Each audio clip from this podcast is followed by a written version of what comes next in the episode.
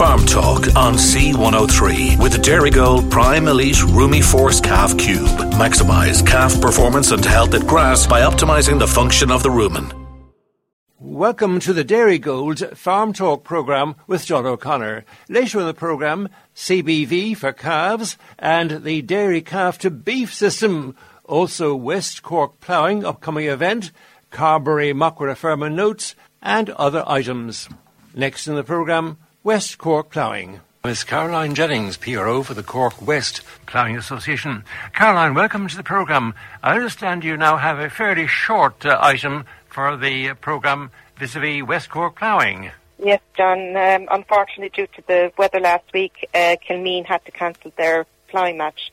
But fingers crossed, uh, Ploughing Association are hoping to hold their annual ploughing match on this Sunday, the 28th of January.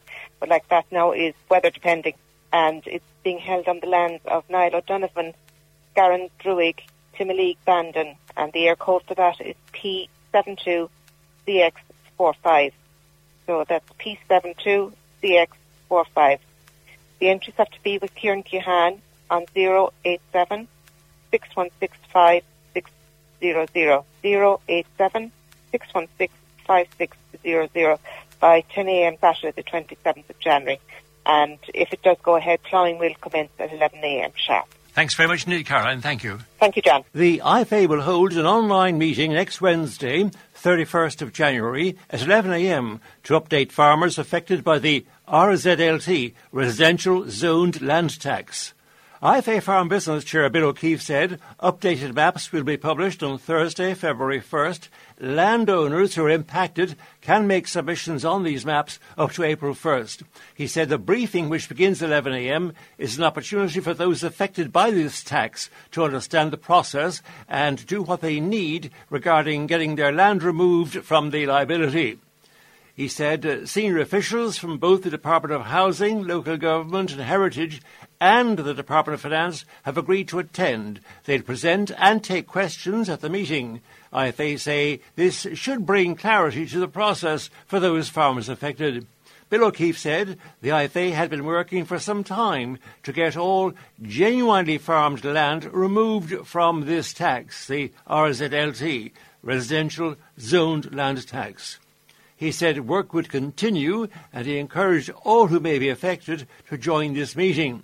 More details on the meeting and to register for this online event, please register at www.ifa.ie or lowercase. IFA President Francie Gorman led a delegation to meet the revenue commissioners on the issue of VAT rebates to farmers who've carried out essential works on their farms. Under VAT 58 rules, farmers who aren't registered for VAT can reclaim VAT on certain capital expenditure items. Issues have arisen in recent months whereby some items which farmers had previously received funds on were no longer eligible apparently. Francie Gorman said the IFA had laid out the importance of these refunds for farms to enable them make investments in their farms. IFA Farm Business Chair Bill O'Keeffe said there are still a number of items that the IFA believe a VAT refund should be allowed on.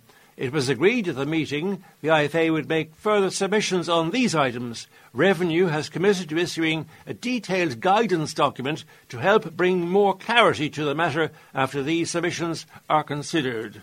Part of a statement there regarding the IFA meeting with the Revenue Commissioners on the VAT refund controversy. The annual Teagasc National Tillage Conference is taking place on Wednesday, 31st of January, in the Lyrath Centre, Kilkenny. The in-person conference is set against the background of a very difficult 2023 season, the impact of which has been carried into this year 24. Dr. Ewen Mullins head of crops research in Teagasc, said planning for the season ahead is a key part of the conference. The impact of recent weather on winter sowing and the potential effect on seed supplies are a concern for the sector. He said our winter sowing survey will give insight on how the sector is adapting with additional contributions from farmers, industry and researchers reminding listeners that the annual Tillage Conference, Teagasc National Tillage Conference, is taking place on Wednesday, 31st of January in the Lyrath Conference Centre in Kilkenny. This is an in-person conference.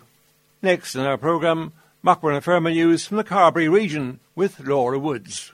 Hello, this is Laura and I am bringing you the Carbery Macra news. Congratulations to Kilmeen Macra on the great capers variety show they put on for the national semi-final in Killarney recently. They won Best Male Performance and Best Producer on the night, as well as a place in the national final, which has been held in the Éire Óg GAA Pavilion in Ovens on the 3rd of February. Everyone is welcome for what will be a great night's entertainment. Carbery Macra is helping people get active in 2024 with a weekly fun, non-competitive sports night being held in Dunmanway Sports Hall every Wednesday night starting at 9pm. A variety of sports will be played each week and the cost is just €3 Euro and is open to all past, current and prospective Macra members. Ballinascarthy Macra celebrated their 70th anniversary recently with a dinner dance held in the Fernhill House Hotel, Clonakilty. There was great attendance on the night, with current and past members from throughout the years enjoying great food, dancing and catching up with old friends. The impromptu round of the public speaking competition will be held in Drimoleague Hall on Sunday the 4th of February at 7pm. Entries will be taken on the night and new members are welcome. So as you can see, Carbery Macra has something for everyone and we are always looking for new members. We have clubs located from Inishannon to Beara, so if you are between the ages of 17 to 35 and would like to join or know someone who does, have any questions or would like some more information, please contact us through our social media pages on Facebook and Instagram. Thank you. Thank you, Laura, for that fortnightly report from the Carbery region regarding Macra activities. We're joined on the Dairygold Farm Talk programme by Mr. Aidan Brennan, Dairy Editor, Irish Farmers Journal. First of all, Aidan, welcome to the programme. You point out that the agri sector is getting ready for 100,000 calves a week being born. So the background to that uh, massive figure. Well, I suppose it's a number of reasons, uh, John, mostly to do with our, our grass growth curve in Ireland, in the sense that our grass is starting to grow in the next couple of, of weeks and months and when that happens, then farmers, both beef and, and, and dairy farmers, will calve their cows in order to maximise that grass growth for the rest of the year. And then we'll, we'll, you know, we'll be back in the shed then again in um, in next October, November, and December, and and renew it again for the for the for the calving season next season. So it's very much based on the grass growth curve, and that's the reason why we compress our calving to come into February, March, and April, so that we're maximising the amount of grass that we can we can utilise by those cows so that's it. It's, it's, it's you know, 100,000 calves a week. Uh, there's, uh, you know, over two, two, well over 2 million calves going to be born in the next couple of months. It's an extremely busy time, uh, an extremely stressful time on, on farms, both, both suckler farmers and, and dairy farms. But it's, it's a successful time too in many ways because, you know, it, it, it sets up the rest of the year. If farmers get a good calving season, the cows are in good order, they're going to milk well or produce good calves. And, um, yeah, it sets up the rest of the year. So, but it is a busy time. But what I suppose the point I'm trying to make is there's a good reason for it, um, and farmers can, in fairness, be prepared for it. I think they are. Uh, we've seen big investments in the last couple of years in calf housing and calf facilities and calf feeders, and even the whole knowledge around rearing calves has has improved and increased, and we're seeing benefits of that in terms of animal health and and, and generally better animal performance. And in the journal, you say that loads of colostrum and a clean, warm, dry bed will go a long way towards uh, keeping calves right. But again, a question mark arises over supplies of straw, not just for calves, but for lambing or other sectors. But adequate straw supplies, how worried should farmers be about the possibility of a shortage of uh, straw? Yeah, sure. It's it's an issue. Like I mean, there's there's less tillage and cereal grounds being grown in Ireland uh, every year. Um, now, to be fair, I think in, in the main dairy region, you know, in, in Cork and Tipperary and in the Munster, Cork, uh, straw won't be that scarce because there's enough tillage around. Most farmers have secured sufficient straw. I would think anyway for the for the season ahead. I suppose the main issue is in the west of Ireland where those farmers are relying on traders to get straw into them because they're not, you know, they're, they're nowhere near a, tillage farmer that they have built up relationships with. So there is a bit of an issue there uh, in, in the west of Ireland, and perhaps down, you know, further west Cork, there might be where there's less tillage as well. Uh, straw could be scarce there too, but in the main, I would say that most farmers in, in, in Cork and Munster are fairly okay for straw. Where straw is scarce, look, there are alternatives, but I would say prioritise straw for the baby calves They need straw because it's a really, you know, a deep bed of straw is, is very important. Um, alternative exists, I suppose, for calving cows. You could use wood chip. Some farmers use that in, in sheds and it, it works very successfully. Um, the other option there is, is these rubber mats. Um, that's the new thing. I've seen it in, in, the continent a few times. I know farmers in Ireland using them as well. Uh, you know, it, it's fine, but the calf would want to be snatched fairly quickly and put on the straw bed. But it's good for, it's a healthy option, I suppose, for cows because if it's washed regularly, a couple of times a day, it's kept clean. It doesn't look as nice as the deep straw bed that we're used to, you know. And but look, I mean, everyone has to cut their cloth to measure. If, if straw is not available, it's not available. You need to look at alternatives. Uh, wood chip and rubber mats are, are some of those alternatives. And the Minister for Agriculture, Food and the Marine, Charlie McConalogue, he's announced this uh, dairy calf to beef system, the 10 point action plan for dairy calf to beef, but the farm organisations are keeping a close eye on that. And the IFA, for example, in referring to the scheme and calf to beef system, dairy calf to beef system, they say the system has to incentivise farmers. That's the IFA attitude. Yeah, I mean, uh, look, I mean, dairy calf to beef has, is around a long, long time. I mean, and if you go back to the to the seventies and eighties, the, the vast majority of beef produced in Ireland was from the, the dairy the dairy sector. That all changed then into the nineties and two thousands. Uh, and up to recently until it, it switched back again because, you know, there's less suckler cows in the country now than there was 10, 15 years ago. More of the beef is being produced again from, from dairy cows uh, because dairy cow numbers have increased. And I suppose really what this 10 point plan is trying to show is that we need to make sure that the calves that from the dairy herd are top class beef animals so that the beef farmer buyer can buy those calves and make a profit out of them. That's what we want. Uh, I suppose, look, there's a couple of hang-ups there, a couple of uh, inconclusive um, issues, I suppose, around the, the live trade. You know, there, there's uncertainty whether that's going to continue or not long term. I think it probably will for the next medium long, medium term anyway, at least continue. But if that doesn't, then we're going to have more calves in Ireland and we need to make sure that they're higher value, a higher beef value, and that, that beef farmers can make money out of them. I, I think it's a little bit unusual for the, you know, to hear IFA, I know the ICSA were also a little bit negative on, on, on this 10 point plan. Uh, I mean, they're looking for certainty and, and, you know, effectively guaranteeing themselves, you know, farmers that buy these calves a margin. But unfortunately, John, as you know, there's no guarantee of a margin in any sector in farming. There's always that element of risk. But I mean, I suppose that this CBV, which you which you referenced, the commercial beef value, that's an index that, that will be used, I suppose, to determine the potential profitability out from these animals in terms of their beef value. So the higher the CBV of the calves being purchased by beef farmers, the better chance that they're going to be better calves, better beef calves, and more profitably made out of them. So I would say that's the determinant of, of, of, of guaranteeing success is, is buying a calf that has a high CBV CBV value. Of course, all of this is taking place against the background at EU level in Brussels. There are forces there who would ban the transport of calves at a certain age or ban the live export of calves or animals of any description. So we have to keep uh, a weather eye open to a lot of uh, different uh, approaches to this whole business and not to be overcritical of something which the ministers announced with uh, goodwill and hopefully which will help beef farmers. I think so. I think, look, it's a positive step. It's good to see the industry working together on it. There's a number of key stakeholders involved in drafting those 10, that 10 point plan. In the main, dairy farmers are, are on the road towards, you know, achieving some of the points made in that plan, particularly around sex semen, the use of the higher beef value calves, uh, looked at a myriad of other changes that are maybe necessary in the industry, particularly from the, the meat processors' point of view, that they need to reward um, farmers, as, uh, you know, in terms of in terms of delivering a, a, better value for the beef price for these farmers that take on these calves. Because if you know there is a lower carbon footprint with, with dairy beef, uh, that needs to be recognised in the marketplace.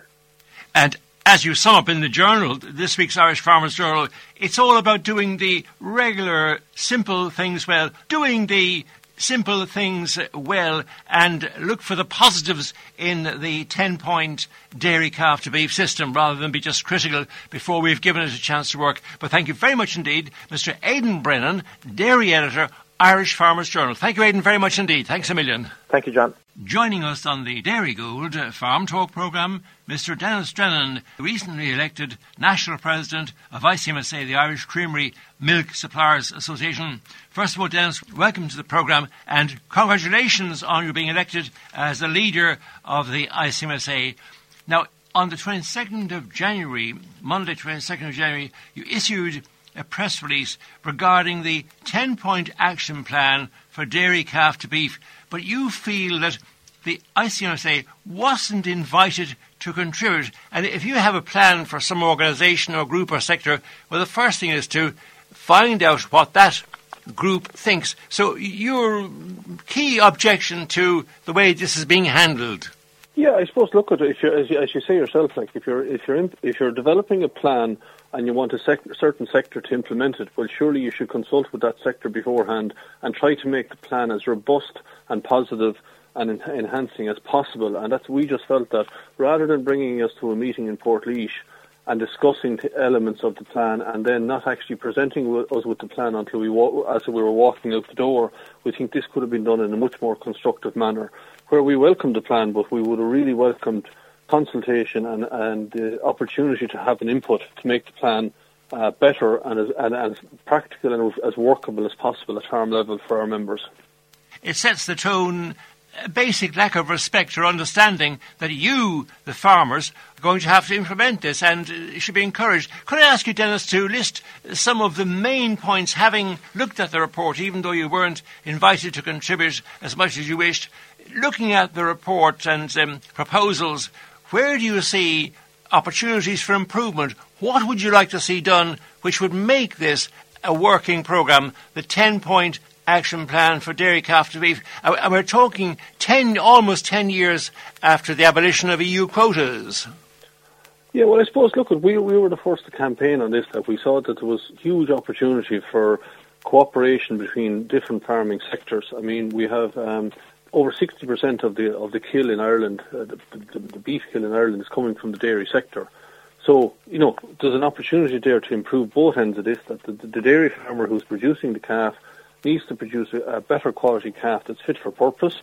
There needs to be a relationship then with his uh, neighbour or his colleague, uh, maybe from his next door neighbour or down the road, uh, that, the calf is produced in a, in a proper manner and raised to whatever level that the, the his neighbour or colleague wants to take that calf off his or her hands at. Let it be at a week old, three weeks old, a month old, three months old, weaned, whatever. But that there be a relationship developed. And also, the big thing that's missing out of this is support, government support for this scheme. It is a huge opportunity, and what we've been calling for for years is that there would be a meaningful dairy calf to beef system, scheme that the farmer who's rearing the calf, and let that be the dairy farmer or the beef farmer, whichever agreement they come to, would get a payment for rearing that calf in a proper and healthy manner and hitting targets with weight gain, etc., for the calf, and then that the, the person who is going to finish the animal and encourage early slaughter, which is part of our environmental obligation and, and, hitting our targets under climate change, that there will be a further payment for the finisher provided the animal was finished at an appropriate time to, to uh, encourage the reaching, reaching our targets on climate change. People, some people who began calf rearing with a level of enthusiasm and commitment, recent figures show that a lot of these people would have left the sector, would have left calf rearing within about five years. So no long-term future as things stand. Well, there's a huge number of people, I suppose, who also have, uh, you know, switched away from other sectors and moved into calf rearing and and um, and have continued so and found it extremely successful and, and fitted in with their lifestyle and maybe an off-farm income or whatever else they were they, they needed to, to, to provide for their family farm look, not every not every job suits everybody. Not every uh, system of farming suits everybody. So there's always going to be people moving from one sector to the other. But I think if there was a meaningful calf to beef system, as I said, there needs to be a better quality calf produced by the by the dairy farmer. And in a lot of cases, I see around my, in my area here, the actual person who's going to take buy the calf and rear it is actually having an input into the breeding policy on the dairy farm to produce the calf that's suitable for the system that they want to get involved in. And I gather from what you've been saying, Denis, during our short um, uh, conversation, you firmly believe that a vibrant dairy calf to beef system can be developed here, bearing in mind that we have probably the most uh, climate efficient beef production system in the world. So you feel it's a shame that you weren't consulted, but now if the minister and the authorities and the government were to take your views into account and allow you a contribution to allow you to contribute, well, then, you know, you would look at other sectors like organic farming with an annual budget of six, 56 million, forestry, with a budget uh, of up to 110 million for this year, you feel if it's properly funded, then it could be a very, very successful 10 point action plan. Absolutely. There's only six and a half million for the dairy calf to beef scheme at the moment, which is over 60% of the kill, and yet we have a 60, 56 million bu- budget for the organic sector, which is less than 5% of the kill. Now, I think in anybody's books that doesn't make sense, and especially when you have a, you know, you're producing beef with the lowest carbon footprint probably in the world, by uh, producing that beef from, from, from the dairy sector. And as I said already, it's over 60% of our kill already, and we can certainly improve and, and improve cooperation uh, uh and collaboration between farming sectors to, to make this a truly worthwhile scheme. Have you put out any feelers to the government in terms of, uh, you know, inviting an opportunity to contribute? Have you been in touch with the department or the minister to say, look, we have the report which we got leaving the meeting in Portlaoise, but at the same time, you know, we would welcome consultation on certain points, even if it's late in the day. You do, in your heart, want to succeed, and at the same time, you feel that consultation could get a very, very good scheme up and running. Absolutely. Look, this is one of our priority areas and has been. The dairy calf beef scheme was probably, we were the first organisation that came with this proposal to government probably about six years ago.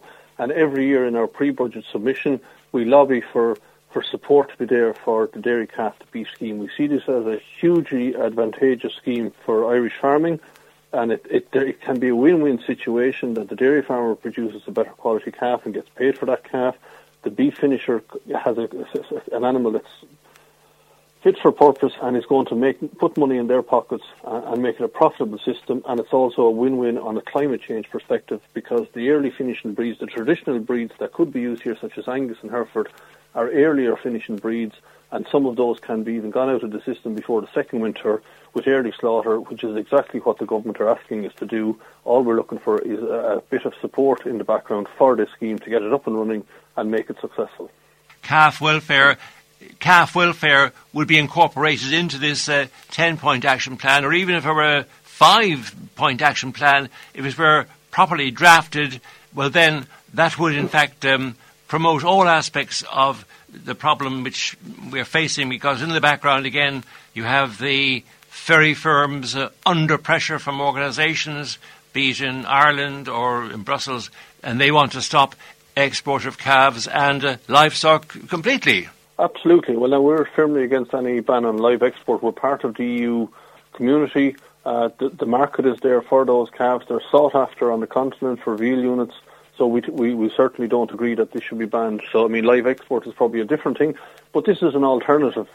Uh, this is an alternative that we can be working on, and it's a, it can be a vibrant industry in Ireland with a little bit of support. And as I said, strict. Uh, there's going to have to be criteria here where the calves are going to have to be reared in a in a strict manner with targets as regards weight gain and health of the calf and also targets for the finisher who needs to finish these animals at an earlier stage as is being asked of us by the department.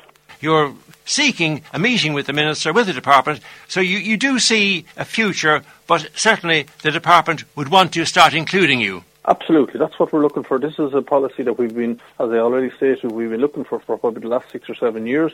It, it can produce a vibrant, and as Teagasc have proven in the 10 point plan, uh, a financially viable uh, sector in Ireland where everybody is a winner, including the climate. Denis, as the ICMSA national president, and of course it's the Irish Creamery Milk Suppliers Association, your title, but uh, we haven't really planned to talk about this. But in general, do you feel, uh, are you happy with the trend of milk prices? Do you feel that milk prices are on the mend, and are you positive and do you see a good future still in the, the dairy sector? Well, up to about six months or six weeks ago, I would have been uh, more positive than I am at the moment. The, the market seemed to have been increasing uh, since about uh, early September maybe the end of August, but the market seemed to have slightly stalled at the moment, which is very worrying because when you look at the you know the costs of, of producing milk at the moment, Teagasc are estimating that the cost of producing milk on your own land is somewhere around 37 cents a litre and the milk price seems to be stalling somewhere there. Now, we think there's justification for a higher price than that because the Dutch dairy quotes are over 40 cents a litre at the moment, but it's extremely worrying times on milk price because the, the cost escalated in 2022, um, but haven't come down. Milk price collapsed in 2023, but the costs haven't come down proportionately. So the margin that's in the middle is very tight for the dairy farmer. So it's, it's, it's slightly worrying times for dairy farmers with the cost being so slow to reduce, yet the milk price has collapsed. So um, we'll be hoping for a reversal in the trend in the next number of weeks that we could be more positive heading into peak milk production. Thank you very much indeed, Denis. Mr. Denis Drennan, recently elected President of the ICMSA. Thank you for talking to the Dairygold uh, Farm Talk programme at very short notice, but uh, very interesting comments. Thank you, Denis, very much indeed. Thanks a million. Thanks very much. Thank you. We're joined on the Dairygold Farm Talk programme by Mr. John J. McNamara, Teagasc Dairy Advisor working in the west of the county from Cork West. John, first of all, welcome to the programme. Spring calving season again. What's your general overview of spring calving, spring calving season? Yeah, I suppose, John, we're started at it again. And just on, on a side note, I can't understand people that are starting to calve cows really before the 1st of February. You know, we, we drifted off of this middle of January calving, which is a big expense because you have to better quality silage and everything while cows are inside. And I think we've all learned the lesson out of that. But I know it's a bit of a drift back again. But for most sensible people, they won't plan to start calf until around the 1st of February. And of course, there'll, there'll be the odd cow that will calf ahead of time. That's inevitable. But small thing, and yeah, for most of our listeners there, they're well used to this. But when things start getting rushed, they can forget about it. Remember, there's a parlour or that that has been shut down for a good while with any bit of sense here, shut down since before Christmas and had a good break and deserve a good break. So just remember when you start back again, you'd want to do a hot wash in a descale, ideally a couple of times, you know, because it's been sitting there and the first, the first, uh, the first hot wash or descale might dislodge a bit of stuff. So it's a bit like John, if like you or me went into the heart surgeon, you know what I mean? We might, we might knock off a bit of cholesterol and that's where the trouble would be. So the second hot wash at descale is a great idea, um, you know, to clean everything before you go. And of course, nearly every co-op I think now has the same regulation. You have to supply a sample out of the tank for them to test before they'll even collect the first load because I suppose over the years they've got a few stuck in. So you, you take your sample in. The other small thing, and I suppose it's a big reason for starting calving, you know, maybe in my famous date, but then a lot of cows calving early. You don't want only a cow or two going into that tank and the agitator not getting it. You know, you want your group of cows calving, which normally happens once they start, so there's plenty in there, uh, you know, from an, ag- an agitation point of view, and, and then you're up and running. And I suppose facing into the most intensive labour and stressful time of the year for the next two months. Preparations before the first milk collection. Well, I suppose what I, what I've just said there is about that, uh, making sure that you, you have you have your tank washed and all that. Yeah, colostrum and beestings feedings and uh, give us some type of guide to colostrum and uh, beestings feeding for your just freshly born calves? Yeah, well, John, I suppose yourself and myself now are like old dogs on the road at this stage. And I was at a couple of AHI Calf Care events last week, and I learned something. And the only pity is, and there was good turnout for these, the only pity is everybody wasn't at them. Because the people that have the notion they know all about calf rearing. It's still nice to get a refresher.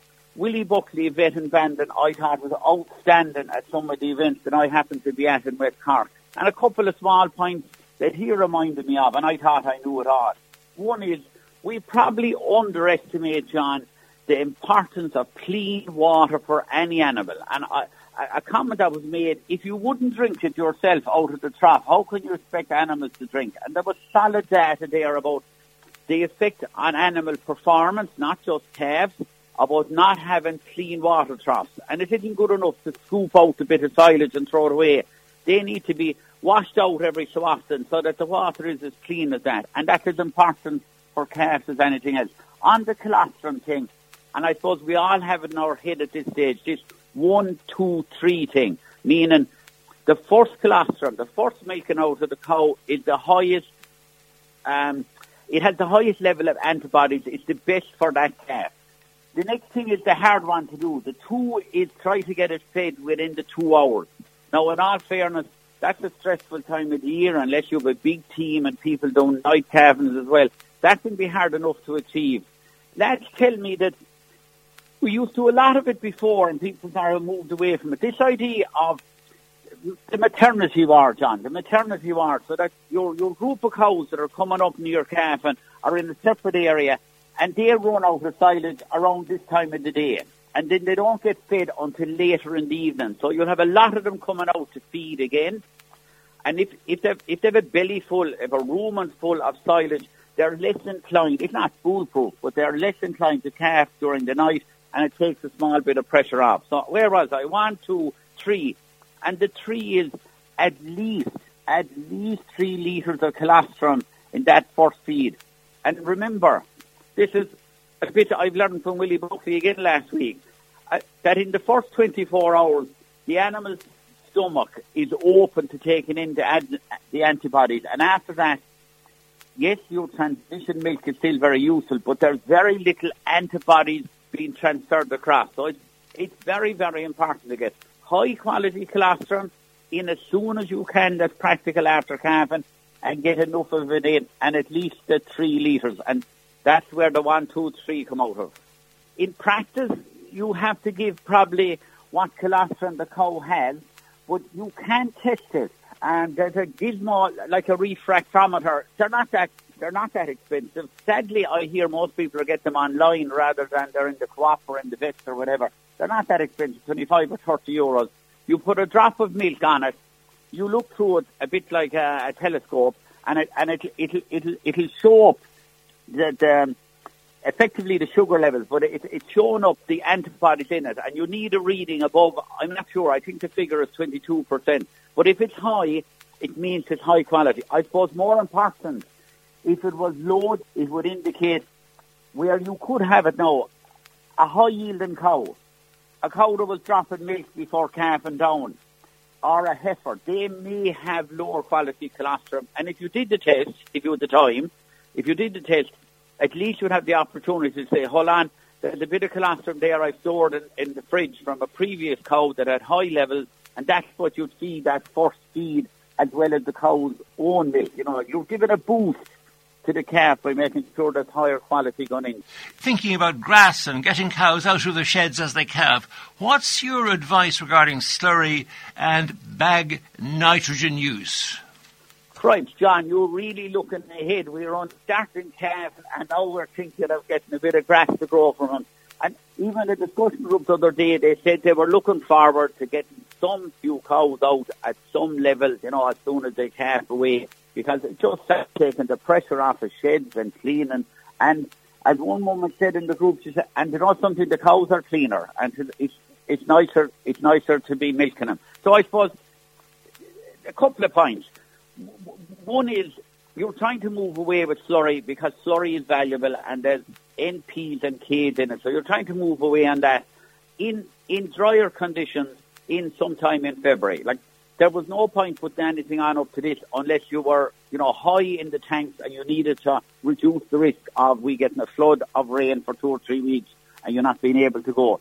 So you'd love to go with around 2,000 gallons out on the low covers because obviously you're going to be grazing some of the high ones. You can't risk that. And then after grazing, you know, John, as people are working their way through grazing and they've grazed down pretty well, that's a grand opportunity then to get slurry on that and that's effectively their first shot of nitrogen. The stuff you can't travel then, uh, meaning the covers are too high, are the ones that you have just grazed. They are the ones you'll be targeting for the half bag of urea, and I should be saying protected urea, lads, because protected urea, if you work it out per unit of nitrogen, is way cheaper than can, and it works out because its efficiency cheaper than ordinary urea and we're doing our bit for the environment and we're helping reduce emissions from, from farming. So protected urea about a half bag on those higher covers and then hold off. Then take your time, hold off then and wait till March and then go on March on the ground that has got no slurry. Go on March with 40 units. And, and sorry, John, I apologise. I'm on units per acre when a lot of my younger colleagues now are kilograms per hectare. But I, and they're anyone listening that's well up is well able to convert one to the other, so I won't insult them and tell them how to do it. So around 40 units an acre, you're going in on the ground that has got no slurry, you know, or sorry, that has got no nitrogen yet. So the half bag in, in, in February when you move, but you're trying to use as much slurry as you can in that thing because it, it is valuable. Now, of course, in recent years, it's been reinforced the value of slurry, slurry being great natural resources there, certainly in recent years. But trying to put a figure on it, how much would a 1,000 gallons worth of slurry, how much would that be in terms of translating to fertilizer value? Well, John, I'm delighted you're talking about gallons you know what I mean? Because when I started, we were talking about cows milk yielding gallons, and then they went to litres, and now they don't even talk about litres anymore. They're talking like kgs and milk solids because it seems all this water that has to be collected from the farm and sweated off above in Mallow or back in Carbery. That's all costing a lot of money with the price of energy, and more and more it's solids and solids they want in. Anyway, I divert to with the thousand gallons, and fertiliser prices are gladly a little bit better this year than last year, and, a, and last year they were a little bit better than the year before. So putting current values on it and saying that it's about, I go 10, 5, 30. I was always go, it was like 07, 30, but it's not quite, so the 7 isn't in it. So 1,000 gallons of, of say slatted house slurry, you know, but there isn't any extra water going into it. It's 10, 5, 30, and at current prices, that's worth 29 or 30 euros a thousand gallons. And in fairness, the people that see the benefit of that, and more and more they are, particularly people using the low emission slurry spreading because it's getting down near the ground, they are starting to say, you know something, I know it costs money to build extra slurry storage, but if I have the extra slurry storage, I can use the slurry when I can make maximum value out of it rather than sort of just get it out in the ground to get rid of it. They they're they're building now to be able to use that slurry in, in you know March and April and early May rather than having to use too much of it up in, in February when you're not getting you know or late January God forbid when you're not getting the same value out of it. Could you say a few words about the CBV for calves? You know, this uh, dairy calf to beef system recently launched by the Minister for Agriculture, Food and the Marine. CBV for calves? It's new to me as well, of, as a dairy farmer.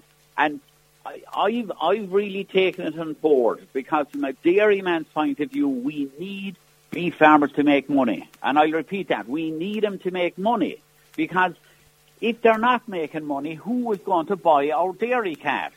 And whether we like it or not from a beef industry point of view, 70% of the beef produced in Ireland, I could be wrong for a percentage or two, but 70% of the beef that was, that was slaughtered in Ireland last year came from the dairy herd. So it's sort of, the responsibility is on the dairy farmer to start producing better cash so that the beef man can make more money out of. And of course he'll get rewarded for it. Of course he won't get paid enough for it, but that's the nature of life everywhere. We never get paid enough. CBV, commercial beef value, so what it is doing is it's picking out those bulls that are have a better carcass, have higher carcass weight, and probably more important from the, the sort of climate we're in at the moment as regards emissions and everything, and producing that carcass weight at a younger age because this three-year-old, you know, slaughter of cattle is a disaster, and more and more the beef farmers have grasped that, and they are slaughtering cattle earlier but what's amazing is they're slaughtering cattle earlier at very, very good carcass weight still. So from a dairy farmer's point of view, there's plenty. I just looked at it before I came on air in case you hit me with some real technical questions, John. I just looked at the list. And from our local, from Munster, there are plenty, and right across the way, they all have it. There's plenty bulls out there wearing my dairy farmer's hat now, John, that have normal gestation. They're not longer. They're not, you know, they're not longer gestation because no dairy farmer wants them longer because longer means their cow is milking for less days, less money. And the other thing he doesn't want or he can't have is difficult calving. So there's plenty of bulls out there that are normal calving, normal gestation length, and high then on CBV. And roughly, you're looking for, you wouldn't, I'd be very slow to use a bull less than 100 for CBV because there's plenty of a selection out there and the higher the bull you use, obviously the more the more potential there is for the beef farmer to make money out of that calf afterwards. Is it a certainty that CBV will be available for calves at the ringside in the marts? You're, you're hitting on slightly controversial territory now, John, because I suppose, in fairness, for this to hold credibility, we'll have to be sure that that calf is out of the AI bull that was dated. So they're holding off on putting it up unless you're genomically tested. So a lot of dairy farmers, there was, well, I, I say free. There was a free option to get involved in genomically testing your cows last year, this year. But the catch is you then had to test your calf this spring, and that was a cost of around four or five euros a calf. Still a very, very good deal, and from a dairy farmer's point of view, you'd identified all your better cows. You had them identified already off of ICBF with the EBI, but this was reinforcing that. It was more information on it. So a, certain amount of dairy farmers took up that um, took up that option. But from a mart's point of view, and I suppose for the credibility of this, and from a beef farmer's point of view, it will be up this year if those animals, if they have proof that the animal is what it is saying on the tin, we'll say on the card, based on genomics. Otherwise, it won't be there. So there'll be some of them there this year, and there'll be more and more there next year. The CBV. Remind our listeners what exactly CBV stands for. Uh, so commercial and, and so, no, I, if I say the next thing, John, I'm going to cause more confusion. I used to be calling it carcass beef value, but my younger colleagues have me corrected.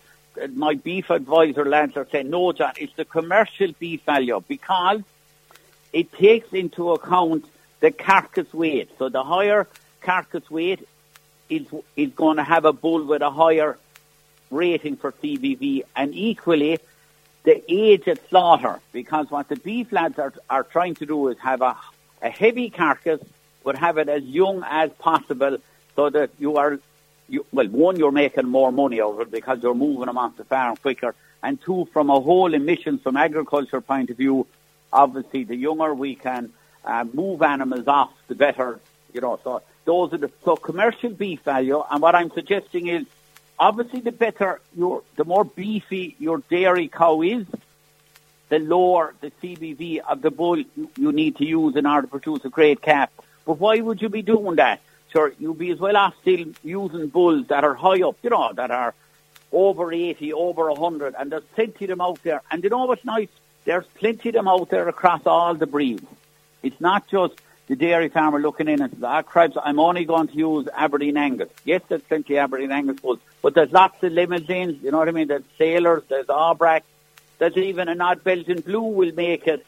Well, of course they'll make it, but I'm saying they have low enough calving. They're, if you're selective, you will get low enough calving difficulty Belgian blues and gestation length. Not as many, obviously, as the Anguses, but there's breeds, there's bulls of every breed available coming to the choice of AI bulls, any tips for farmers when they're choosing beef AI bulls for this year, 2024? You're picking them on what you're happy with as regards ease of calving. So everyone has their own sort of criteria, and I'm I'm slow to throw it out there because, and and people know their herds, so they might use a, a you know a lower um, calving difficulty bull on, on younger cows and then on older cows that have calf before and they know what they're like, they might use higher calving difficulty.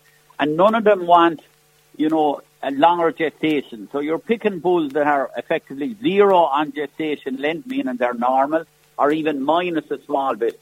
Or what, what some lads do, they're using the beef bulls early on because early on when they start breeding, because more and more dairy lads are getting quite happy with using sex semen.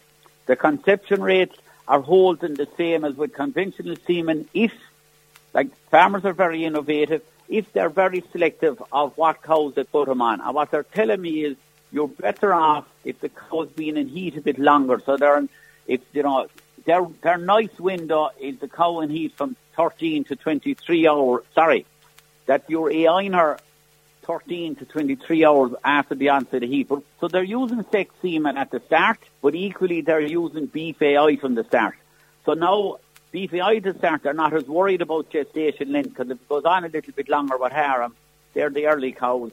And then as the season goes on, they're more selective. They start looking for bulls that are sort of normal gestation length or even a bit shorter gestation length. Thank you very much indeed, Mr. John J. McNamara, dairy advisor with Teagasc, working mainly in the west of the county in Cork West. John, thank you very much indeed. Thanks a million. Thanks, John. And that's our Dairygold Farm Talk programme for now. I'm John O'Connor. Thanks to everyone who contributed to our programme this week, including the guests who spoke with us this week. Also, Barry O'Mahony, Head of News, 96 FM and C103. Mary Tuig, 96 FM C103 news reporter and newsreader, and also creator of the regular Farm Talk podcasts. And a special thank you to the listener, for tuning in. The Farm Talk programme, 7am to 8am on Saturday mornings, and 10pm to 11pm on Wednesday evenings. Podcasts available shortly after the live broadcast on the following C103 home page. Farm Talk on C103 with Dairygold. Choose Gold Performance Pack. Includes biotin, Yea-Sacc, and protected minerals to reduce lameness, boost milk solids and fertility.